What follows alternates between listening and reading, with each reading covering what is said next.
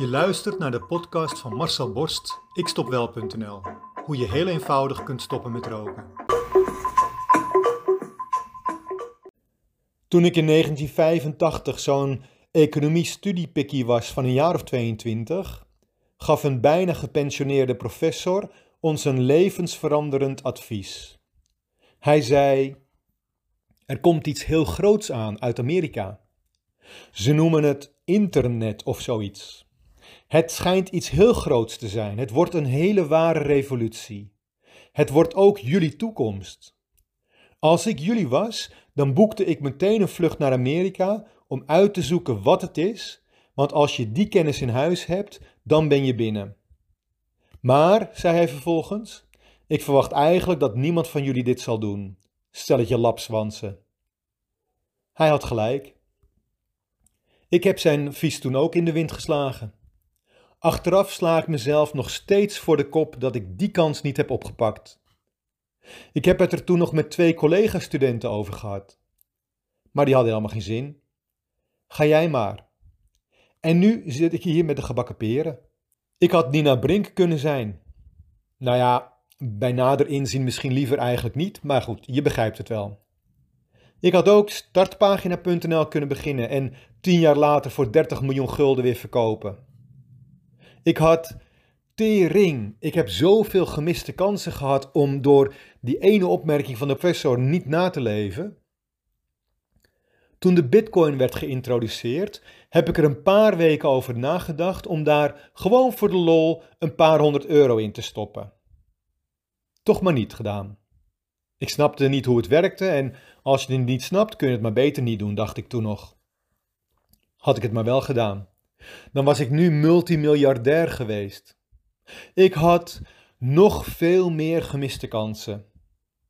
Kijk, achteraf is het altijd makkelijk om een koe in de kont te kijken. Ik snapte die uitdrukking nooit, maar nu wel. Want volgens mij is het heel fijn als je een koe in de kont kunt kijken. Zodra die staart omhoog gaat, weet je dat je weg moet wezen. Je weet dus precies wat je kunt verwachten en daar gaat het om. Het leven is achteraf een aaneenreiging van gemiste kansen. Toch? Of bepaal jij zelf jouw pad en pak je de kansen die je tegenkomt? Als je weet dat het leven een aaneenreiging is van gemiste kansen, dan weet je dus ook dat ik binnenkort ook zo'n gemiste kans zal zijn. Want ik kwam niet voor niets op je pad. Omdat je rookt. Omdat ik je van het roken af kan helpen maar alleen als jij die kans pakt. Want als je te lang wacht, dan gaat die koeienstaart omhoog en dan krijg jij al die shit over je heen. Achteraf is het heel makkelijk om een koe in zijn kont te kijken. Als je later in de wachtkamer van de afdeling oncologie zit bijvoorbeeld.